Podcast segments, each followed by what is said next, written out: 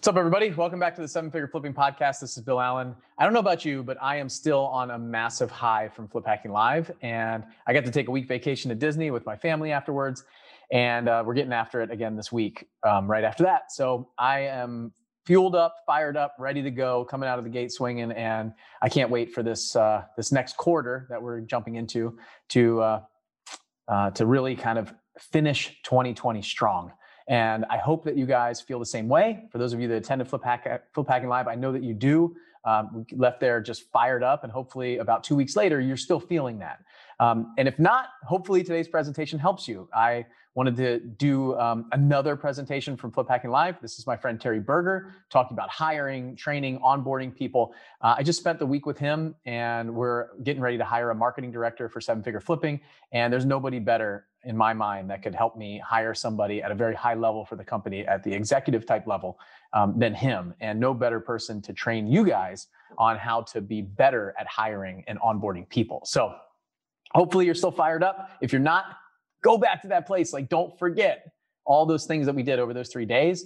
Replay those stories, look at your notes, do all of that stuff. Get fired up, get refueled. We need that motivation every single day. So here's another dose of it from Mr. Terry Burger. My name is Bill Allen, and I'm the leader of a group of elite house flippers and wholesalers called Seven Figure Flipping. We don't brag or show off our success, but instead let integrity and stewardship be our guide. We are dedicated to helping people unlock the freedom they desperately need. If you ask other real estate investors, they will say to keep your secrets quiet.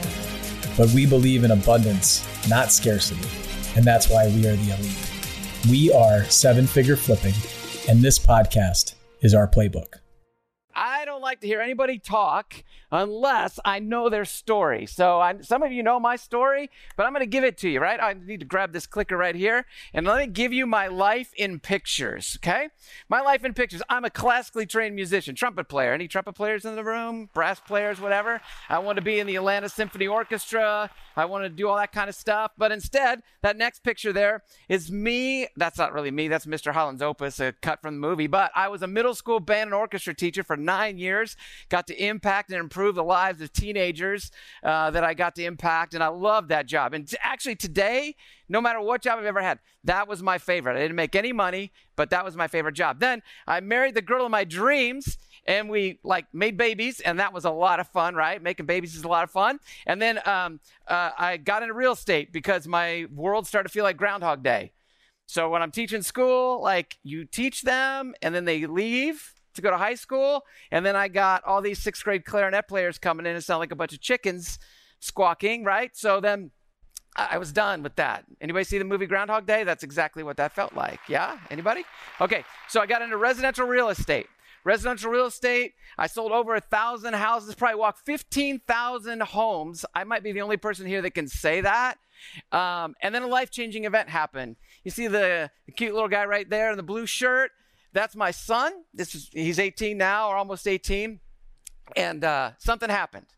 As a retail real estate agent, I was running around with my hair on fire like an ER doctor. It was crazy. But ER doctors get days off, and people are selling real estate and are really good at it, typically don't. So my parents, they just dropped me off at stuff. Anybody have any parents like that? They just dropped me off at stuff. And I put a stake in the ground when I was young, and I said, I'm going to be there for my kids. I'm never going to miss their events. I'm always going to be at their games, their concerts, whatever it was. And that picture right there, I missed his first soccer goal. I've been at everything. And my wife called me and said, Colin just scored his first goal. And wow, that's really impactful because I'm getting a little emotional. And I said, never again. I was in the car, and I still remember the feeling. And I was so angry that I let work trump my family. And look, I get it. Sometimes you got to do that, right? You got to provide. But I was able to provide. I could have been at that game. And the worst thing ever, the guy that I was working with was a jackass. He was the worst client ever, and I ended up firing him. I put my stake in the ground. I said, there has to be a better way, and that's that last picture. I got into real estate investing, and I've been doing it for about 5 years full-time, and I have a story similar to some of you, and some of you are going through the story that I went through, right? So why I'm qualified to talk about this You're all here because there's some sort of entrepreneurial bug in you. You wouldn't have gotten a ticket if that wasn't the case. So if you're going to be an entrepreneur, you need to understand how hiring works, okay? So here's why I'm qualified to talk about this. I hired a project manager and we lost $175,000 in potential income, plus what we paid him, plus my time to train him. Just a couple of weeks ago, our transaction coordinator committed credit card fraud and stole $11,000 from us. And then I've had like 2 salespeople fail. Epic failure. Now, you might say, you're not qualified at all, Terry, to talk about hiring. You're not. Well, what if I could do this? What if I could save you? What if I could save you from making those same mistakes? Like if there's 10 of you in here right now that I could help solve your problem so you don't make the same mistakes I did, there's a couple $1,000,000, right? 10 times 175,000, 1.75 million. That 1.75 million could go for good instead of waste, right? What if I could help you and I could save you? Let's talk about the real cost, though, of this bad hire. Let's take our $175,000 project manager miss. There were 5 projects. We bought them all really, really well. I hired this guy. He didn't know what he was doing. At the end of the day, I have to look in the mirror and I own it. But as I own things, I analyze things. Here's the real cost. I know that $4,000 in marketing can buy me a house. I know that we lost $175,000 in revenue from that guy due to hiring the wrong person. That's 44 houses I could not buy. And if I multiply that times $20,000 in gross profit, just call it gross profit, that's $880,000 in lost growth. And forget about me for a minute. Forget about me. Forget about my business. Forget about everything. That's $880,000 that I could have used for good. You see how cost of bad hires, why you need to listen to this talk today. Everybody got it? We're on the same page? Raise your hand. Let's hit some emojis because I'm not seeing any emojis back there. All right, let's go. I have to give an assist to this guy right here. Nate Johnson, I don't know if you're on the call or if you're listening or if you're here. He runs Blackjack Real Estate, COO of Blackjack Real Estate. Bill hired him. Nate dove deep into this topic for me about a year and a half ago. And I was so passionate about it, I went a little bit deeper. So, Nate, I owe you a debt of gratitude for this. And thank you, Bill Allen, for hiring him so he could influence me. All right, let's talk about it right now. Write this down. Who the book.com. This is where we're getting our stuff from today. This is a great book. Jeffrey Smart and Randy Street wrote this book to help you guys hire. I'm just going to cover some of its content. I'm going to tell you the spin I put on it in my business, okay? Everything you need to know is in this book. All right. When do you know that you need to hire somebody? When do you know? I'm going to tell you right now. It's when this happens. When what you love to do is overtaken by what you hate to do. Say that to yourself really quick, just in your mind if you want to, or even out loud. When what you love to do is being overtaken by what you hate to do. You start this thing. You got this idea. You're going to flip houses. You're going to wholesale houses. All of a sudden, you're getting a little traction. Things are going good, right? And then the arrows start flying because you're getting out of your element. All right? So here's what I'm going to tell you. Before you hire, there's 3 things you need to know about yourself. 1, what are you building? It's important for you to know exactly what you're building. Entrepreneurial, because you're here. What kind of world would you want? Isn't that what John Odrosic said last night? What kind of world do you want to build? And then you need to see yourself in the future. Now, I'm not saying you need to see yourself 10 years in the future. Some of you got that down, but most of us don't. 3, 6, 12 months. Can you see yourself in the future? Because when you hire people, they want to follow a vision. And then finally, you need to be like this gal right here. You need to stay in your genius zone. It's really important that you live in your genius zone because when you live in your genius zone, you know how to hire. Does that make sense? So in my title, I said in the right order every time. The right order every time is different for every single one of you in this room with me right now through these little screens. Got it? It's not the same for everybody. There might be a similar order here and there, but you have to dig down deep and figure it out. Because what you like to do, if you love going on acquisitions and you can crush 80% of your acquisitions appointment, why would you hire someone to go do it? You train them and they can only convert 20% and you can convert 80% and you like it. Does that make sense? And in your business, you'll go through these transitions where you'll love different things. So let's talk about three different personality types of hiring. Ready? How many people go to the dentist every 6 months? Raise your hand, or let me see some paddles or something. Every 6 months. Oh, yeah, you guys are proactive. You go in there, you let them work on your teeth. Oh, we found something or a cavity or whatever. How many of you don't go every 6 months, but like you want to go every 6 months, but it just doesn't happen? Raise your hand if you care to admit it. Yeah, we're all friends here. It's all good, right? You're reactive. You folks are reactive, which means, ooh, something hurts a little bit. Ah, I should go get this checked out. And you do. And then how many people have ever experienced something like this? You don't go, you don't go, you don't go, you don't go. All of a sudden you wake up with an insane toothache, right? And you look like this dude here, right? That's called panic. That's called panic. And a lot of us hire in panic mode.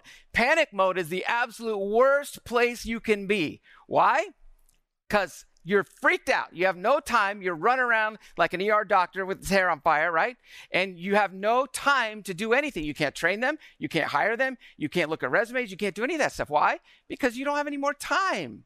So I will tell you guys, you always need to be leveling up to the next level. So if you're currently in panic mode, you got to free up some time. You just have to do it.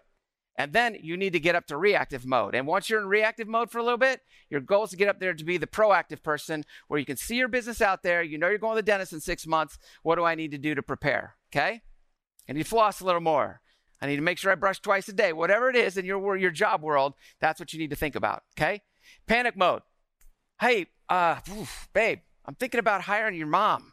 Because, you know, she used to do this kind of thing, and we really need help. And so you hire your mother-in-law. Is that a good idea? No. There's no, somebody put some fire emojis up there. Okay, so, or you hire your best friend's wife or husband or whatever, right? Because they used to do this thing. Look, relationship hiring is a bad deal, particularly when you're in panic mode. Let's talk about writing a job description. I got a lot of stuff to cover here, guys. So we're going to write a job description now. You ready? So when you write a job description, you're a mom and pop company. Like, we can't compete with Fortune 500 companies, right? Have you ever read a Fortune 500 company job ad? It's terrible. It's terrible. Just go to Indeed and look around a little bit. What you want to do is you want to make a job description that makes people read it and look like this. Isn't she cute? Like, she's so excited. Everybody loves that picture, right? So what does that mean? What does the job description look like for you? Well, how about this one right here? Everybody loves those HGTV shows about flipping houses, right? Well, what's more fun than watching those shows? That's right. Working for a company that does exactly what they do on TV, except we're way more fun and we don't have a TV show. That's called a hook. If you're going to convince somebody to leave their corporate job and come work for some panic-stricken hiring person because you got so much going on, you need a hook. So that you need a hook, you need a story, and you need an offer. So there's your hook. I just gave you the hook. I want to see all those on Indeed. We've used this hook so many times. We get people instantly interested in what we're doing because of that hook. Okay? Is that helpful? Yeah? Great. Let's move into job services. What do you use then? Like, okay, I've got my job description. I've got my hook, my story, my offer. I did all that stuff. Where do I put it out at? Let me show you. Let me try to keep you organized here. Okay? So we use Indeed. Indeed has an entrepreneurial dashboard that's completely free, which is great. And everything stays in Indeed. So remember the old days, if you ever hired anybody, you get a ton of emails every day clogging up your inbox. Not with Indeed. All I do is every couple of days I roll in there. I see who's there. I message them if I'm interested, or I message them to kind of take a survey or whatever. And everything just stays nice and tidy in there. That is a Nate Johnson hack right there. And that's changed my life. And the next one is WiseHire. Anybody ever use WiseHire? WiseHire is kind of cool. It's kind of set up like a Trello board where you can move people around based on, you see how I have it set up here, people that applied, then qualified, then I move them over to maybe, and then interviewing, and then building the bench for the future. That's how I have that set up. WiseHire is a subscription-based model. I think it's around $100 a month, and you can turn it on and off. If you use it for 3 months, you turn it off. They keep everything in there for you. And then if you go to hire somebody else, they turn it back on and all your stuff is still there, which is a pretty cool setup. You know, most people just shut your stuff down and you don't get your data. WiseHire doesn't hamstring you like that, but it is a subscription-based service. It does come with a free disc profile. So if people apply, you can get a disc profile. And let's talk a little bit about your candidates then as they come in. You're going to have to do some sort of filtering of your candidates. And how do you do that? Well, there's an advanced version and there's a basic version. Let's talk about the basic version for a second. How many people have heard of a disc test? Raise your hand. Yeah, got it, great. Okay, that's a great free version, right? You can get it at Tony Robbins' website and lots of other places for free. And the disc is great. You can make people send you a disc, and that helps filter things out. So let's say you're going to hire an admin, got your job description, you've done such a great job, you have 200 resumes because work from home position. Now, pre-COVID, work from home, that was valuable, right? Lots of people would search for it. Now, everybody works from home, so I'm assuming you'll get a ton more resumes than you would have before. So let's say you get 200 resumes. How are you going to narrow those resumes down? Oh, I'm going to look at 200 resumes. No, you're not. Promise me you'll never look at 200 resumes. The game plan is you want to have them do a disc profile. That's going to filter out some. What if only 50% do a disc? That means 50% of the people are actually interested in my job because they actually did what I asked them to do in the job description ad, right? So then after that, what are you going to do? I still have 100. I don't want to look at 100. Little trick that's not in my slides here. We made people do a YouTube video. Work from home.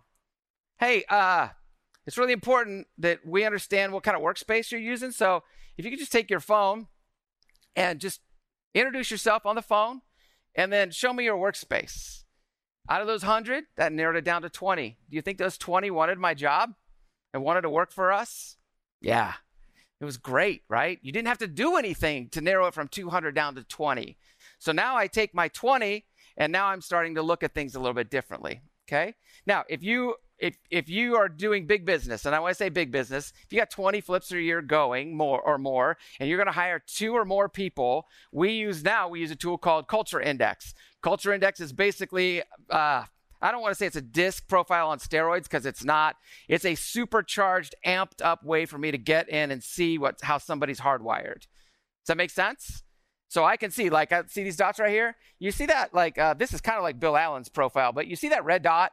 That red dot tells me that guy is more hard-charging, entrepreneurial, autonomous, independent, going for it than 98% of the people in the world. He's in the top 2%.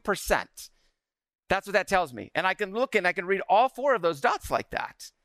And so all of a sudden, now I get 200 applicants. If you're doing a business that you can afford this type of tool, I get 200 applicants. I don't even look at a resume. I only look at dots. I don't even know their names. I just know their dots. And then all of a sudden, I'm pulling down the dots that I want as opposed to going through a bunch of resumes. Saves hundreds of hours every single year. Okay, let's talk about screening interviews. This is directly from the Who book. The screening interview. Screening is 2 to 20 minutes, depending on how well it goes. It's designed to save you time, but it's also designed to do this, right? To build connection and figure out what's in common. No, that's not what it's for at all. The screening interview is to make your people look like this right here. You want to make everybody look exactly the same. Why? Why do you want to make everybody look the same?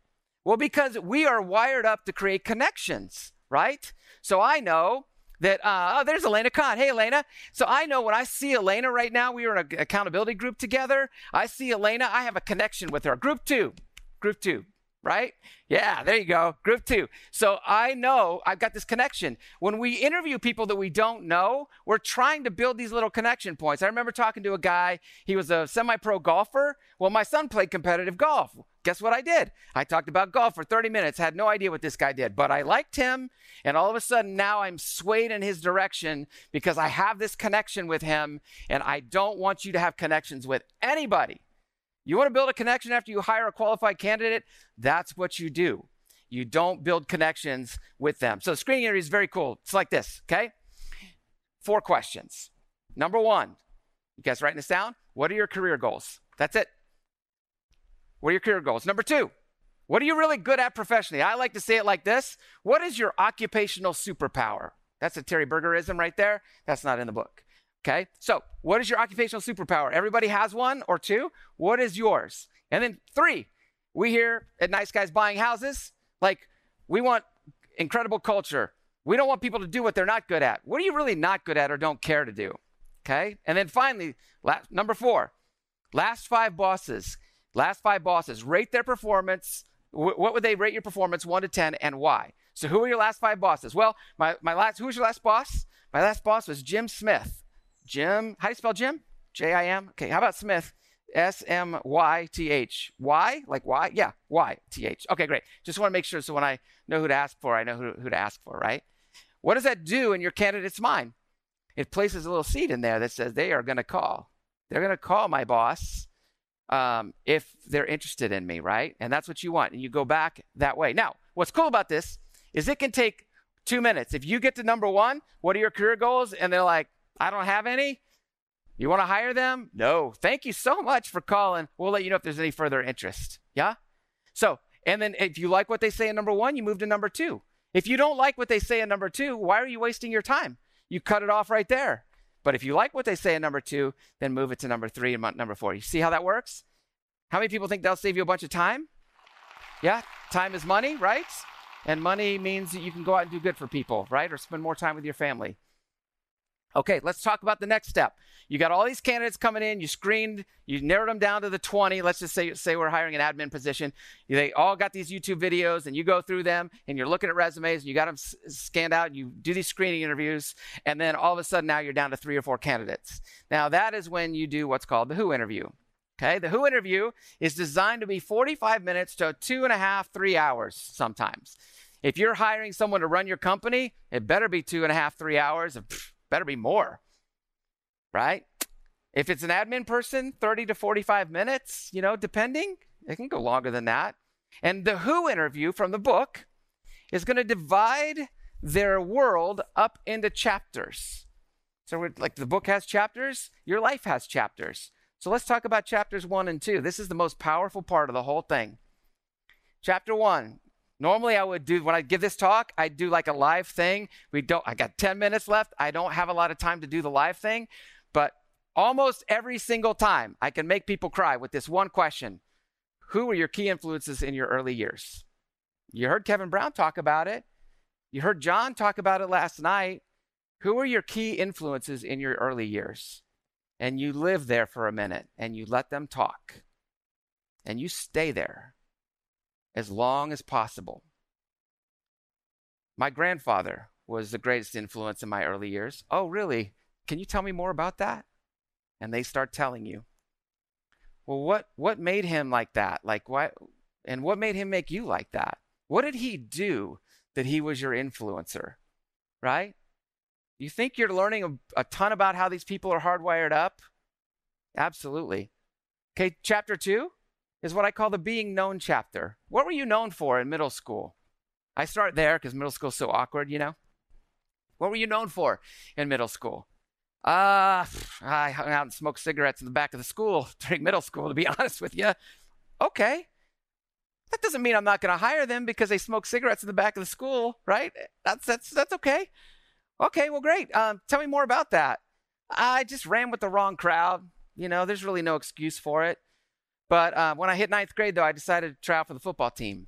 And I knew I had to get away from those friends, and I did. And it was the greatest thing, greatest feeling in the world, getting away from those people. But then, so tell me what happened in football. Did you make the team? Oh, yeah, I made the team. And I was like an all-state running back as a freshman. Wait a minute. What made you go from smoking cigarettes just a year earlier with all your burnout friends, right, to you're like the – I'll stay tailback, and then let them tell you that story, right? Hook, story, offer. We're just reversing it. Does that make sense to everybody? Raise your hand if it does. Yeah? Okay. All right. More questions about being known. What were some of your biggest highlights and lowlights during your education years? And they might say, well, what do you mean? Well, what about high school? Did you win any awards in high school? Yeah, I was valedictorian. No big deal, right? I'm just smart. Okay. All right. And then they give you all this stuff. And then you use these little curiosity questions that you can find in the book to kind of go deeper with it, right? I mean, even today, now Bill talks about my interviewing skills. Even today, I'll take my dual screens and I'll have my curiosity questions. I got my questions for the Who interview, which I'm giving you right here. And then I have other resources right there because I need them as cheat sheets. I can't just pull this stuff off. Okay, so then you find out what they were known for in high school, college, graduate school, whatever, and then you're going to break it down into the next chapter. Chapter 3, occupational chapters, and you ask these same questions every single time. Number 1, what were you hired to do? So I worked for Krispy Kreme donuts. What were you hired to do? I was hired to make donuts. What were your priorities? Making donuts. What did you accomplish and how? Well, I made donuts and I had to put them in the fryer. Okay. Now, can you make that interesting? Yeah, you can. If you have fun with it, you can. If you try to figure it out and ask the right curiosity questions. Who was on your team? Well, this guy, this person, this person, this person. Great. How are the relationships on your team? How are those relationships? You know, everybody got along pretty well except this one guy, Jimmy. Well, tell me more about Jimmy. And then they start going down with Jimmy. How did you handle your relationship with Jimmy? I hated the guy. I hauled off and punched him. Okay, that ends the Who interview. You're done, right? You're done. Thank you so much. It's time to move on. But normally that doesn't happen, but that's what the Who interview is designed to figure out, right? Sometimes it does happen. Who is your primary boss's name? How would your boss rate your performance? That should match the screening interview, right? You ask it again to make sure they were telling the what? The truth. Strengths your boss might mention when I talk to him. And then finally, what are some weaknesses your boss might mention? And what were your reasons for leaving? You ask that about every single job. So that might seem boring and monotonous, but it's not. It's designed for you to get inside their head and figure out how they're going to perform for you. Because that is the only thing that matters right now. And it's also to do one more thing. One more thing. It's designed to allow you to get into their head. Let me tell you about a story. So we were looking for a chief operations officer for our company. And I had it narrowed down. Oh, I think I had it narrowed down to like 4 or 5 people. And so I did the Who interview on those 4 or 5 people. There were 2 candidates left. One was a woman who was a chief operations officer at an active adult community in Atlanta. And she was awesome. And then we had another guy who was not in the real estate industry at all. So here's how this went down. I spent 2 hours and 45 minutes at a coffee shop with this gal that's the COO. I'm like, she's it. In my head, she's it. And we get to the final question, right? And the final question is this. What are your future goals? So she tells me that. And then I ask it this way. It's a little different than the Who book. If you could do anything, what is it that you would do? And then you wait for an answer. Now, why do you wait for the answer? You have basically been a bartender for 2.5 hours. Because the more people talk to you, what happens? The more connected they become to you. The more you talk to someone else, the more you become connected to them. So if you're doing your job in this interview process, you're not hardly talking at all. You're just asking questions and letting them talk to you. When they get to that last question, if you could do anything, what would you want to do? There's only one answer to that question. Does anybody know what it is? I could think of nothing I would rather do than work for you and your company. That is the answer you're looking for, right? Here's the answer she gave. She said, if I could do anything, Terry, honestly, man, I want to be the female voice in the new construction industry. I want to give talks at national conventions. I want to do all that stuff. And I was like, man, that sounds awesome. And it took me 2 hours and 45 minutes to get to that place with her to where she felt comfortable saying that to me. Do you see how powerful that is? Like, it is so powerful if you do it correctly. Okay? Now, let's wrap it up. I've got just a couple of minutes left, so let's put a bow on this thing real quick. There are like 5 commandments of hiring. I'm just going to sum it up for you right here because my 30 minutes is not enough. Like, we could dive deep on this for 3 days, honestly. So you got to write these down. You always got to do background checks. We didn't do background checks before that girl stole that money from us. So now guess what? Background checks are part of our hiring process. Starting last week, somebody who's good at hiring wasn't doing background checks. So please do background checks. Number 2, hiring isn't enough. You have to train and be proactive. That's why once you get to that proactive level is because you have to train them. If you're running around in panic mode, you hire somebody and then you don't train them. And then you wonder why they stink so bad because you didn't take the time necessary. Hiring and training are 2 completely different things. Number three, if your people are virtual, like in a lot of house flipping and wholesaling businesses, they might be, we use a software called Hubstaff to track their productivity in hours. You need, on the front end, you need to tell these people, I'm going to track you, what you do while you're on my time. That means I'm going to take pictures of your screen so that you're accountable, right? We want our people to be accountable, and we're going to hold them accountable. Four, as you grow, document your processes and procedures and use them as training in the future, because those people aren't going to stay with you forever. And if you want to get to the proactive level, you've got procedures and processes that you can use. And then finally, and this is where the big $175,000 mistake happened for me that I showed you earlier. That guy, there were two candidates. I had a builder who had done hundreds of houses for Invitation Homes. And then I had a custom home builder who went out of business and then came back into it 10 years later, and I was his shot, right? I gave him his shot. Now, I own my bad decision. Don't get me wrong. He was not very good. But I saw the future potential for this guy instead of what I needed right now. Only hire what you need right now. Never, ever, ever hire someone for future potential. They're going to show you if they have potential for the future once they do the job they're supposed to be doing. And then last thing, you always need to listen to your gut. How many people have ignored their gut? Raise your hand. I'm going to raise both. Yeah. And leave them up. Put it down if it ever proved you wrong, right? My gut's never proved me wrong. I ignore it. Why do we do that? Don't ignore your gut. Thank you, and you're hired. Appreciate you guys. Thank you very much.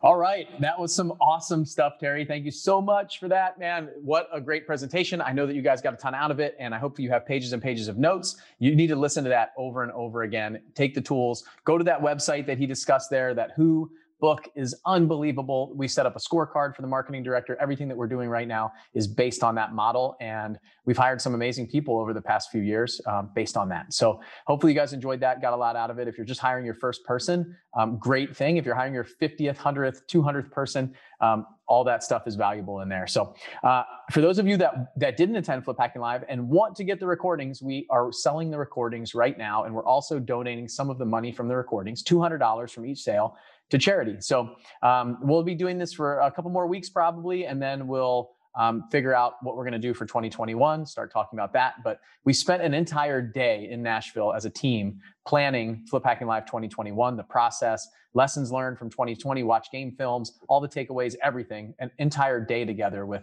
Vanessa, myself, Mike Simmons, Terry Burger. We just sat down and kind of played back everything and how we can make this year better. So it's a year away and we're already planning for the next year. So you've got the opportunity to grab the recordings. If you went to the event, we have a special link for you on some discounted recordings in the Facebook group, the Flip Hacking Live 2020 Facebook group. And if you didn't attend the event, now's your chance. If you missed it, you can get every single recording. So every single speaker, we've never had the opportunity to do that in the past. And we've never actually opened up this opportunity right after Flip Hacking Live for people to grab it. Since it was virtual this year, we got all the recordings, we have everything. You can attend those 3-day event anytime you want, and you'll have access for up to a year. So a year at least. So that's our plan and our dedication to you guys. You'll have access until next year, Flip Hacking Live. So go grab the recording. You can do it at fliphackinglive.com. We'll put in that landing page, we'll have a site there and opportunity for you to buy the recordings from this year, and we're going to donate $200 to charity. We've already kind of upped our charitable donation because some people have already grabbed the recordings and taken us up on that offer. So it's really cool that we can give $200 per purchase back to Operation Underground Railroad, and hopefully we can beat that $156,000 that we raised last year. So, and if you were at Flip Hacking Live and you donated, we are working on getting your shirts out to you right now. So, all right, go to fliphackinglive.com, grab the recordings, and we'll see you on the next podcast. Hope you guys have a great day, great week, and hopefully you're still as motivated as you were when you left Flip Hacking Live. If you're not, figure out how to do that. And one way is to grab the recordings and go back and watch some of those presentations that need to fire you up and fuel you up to go in and kill the rest of 2020 and be ready and prepared to move into 2021 to, hit your goals, hit your dreams, that vision that you have and that crystal clear vision that you're working on, and write your own story with that pen that's in your hand. I'll see you guys on the next one.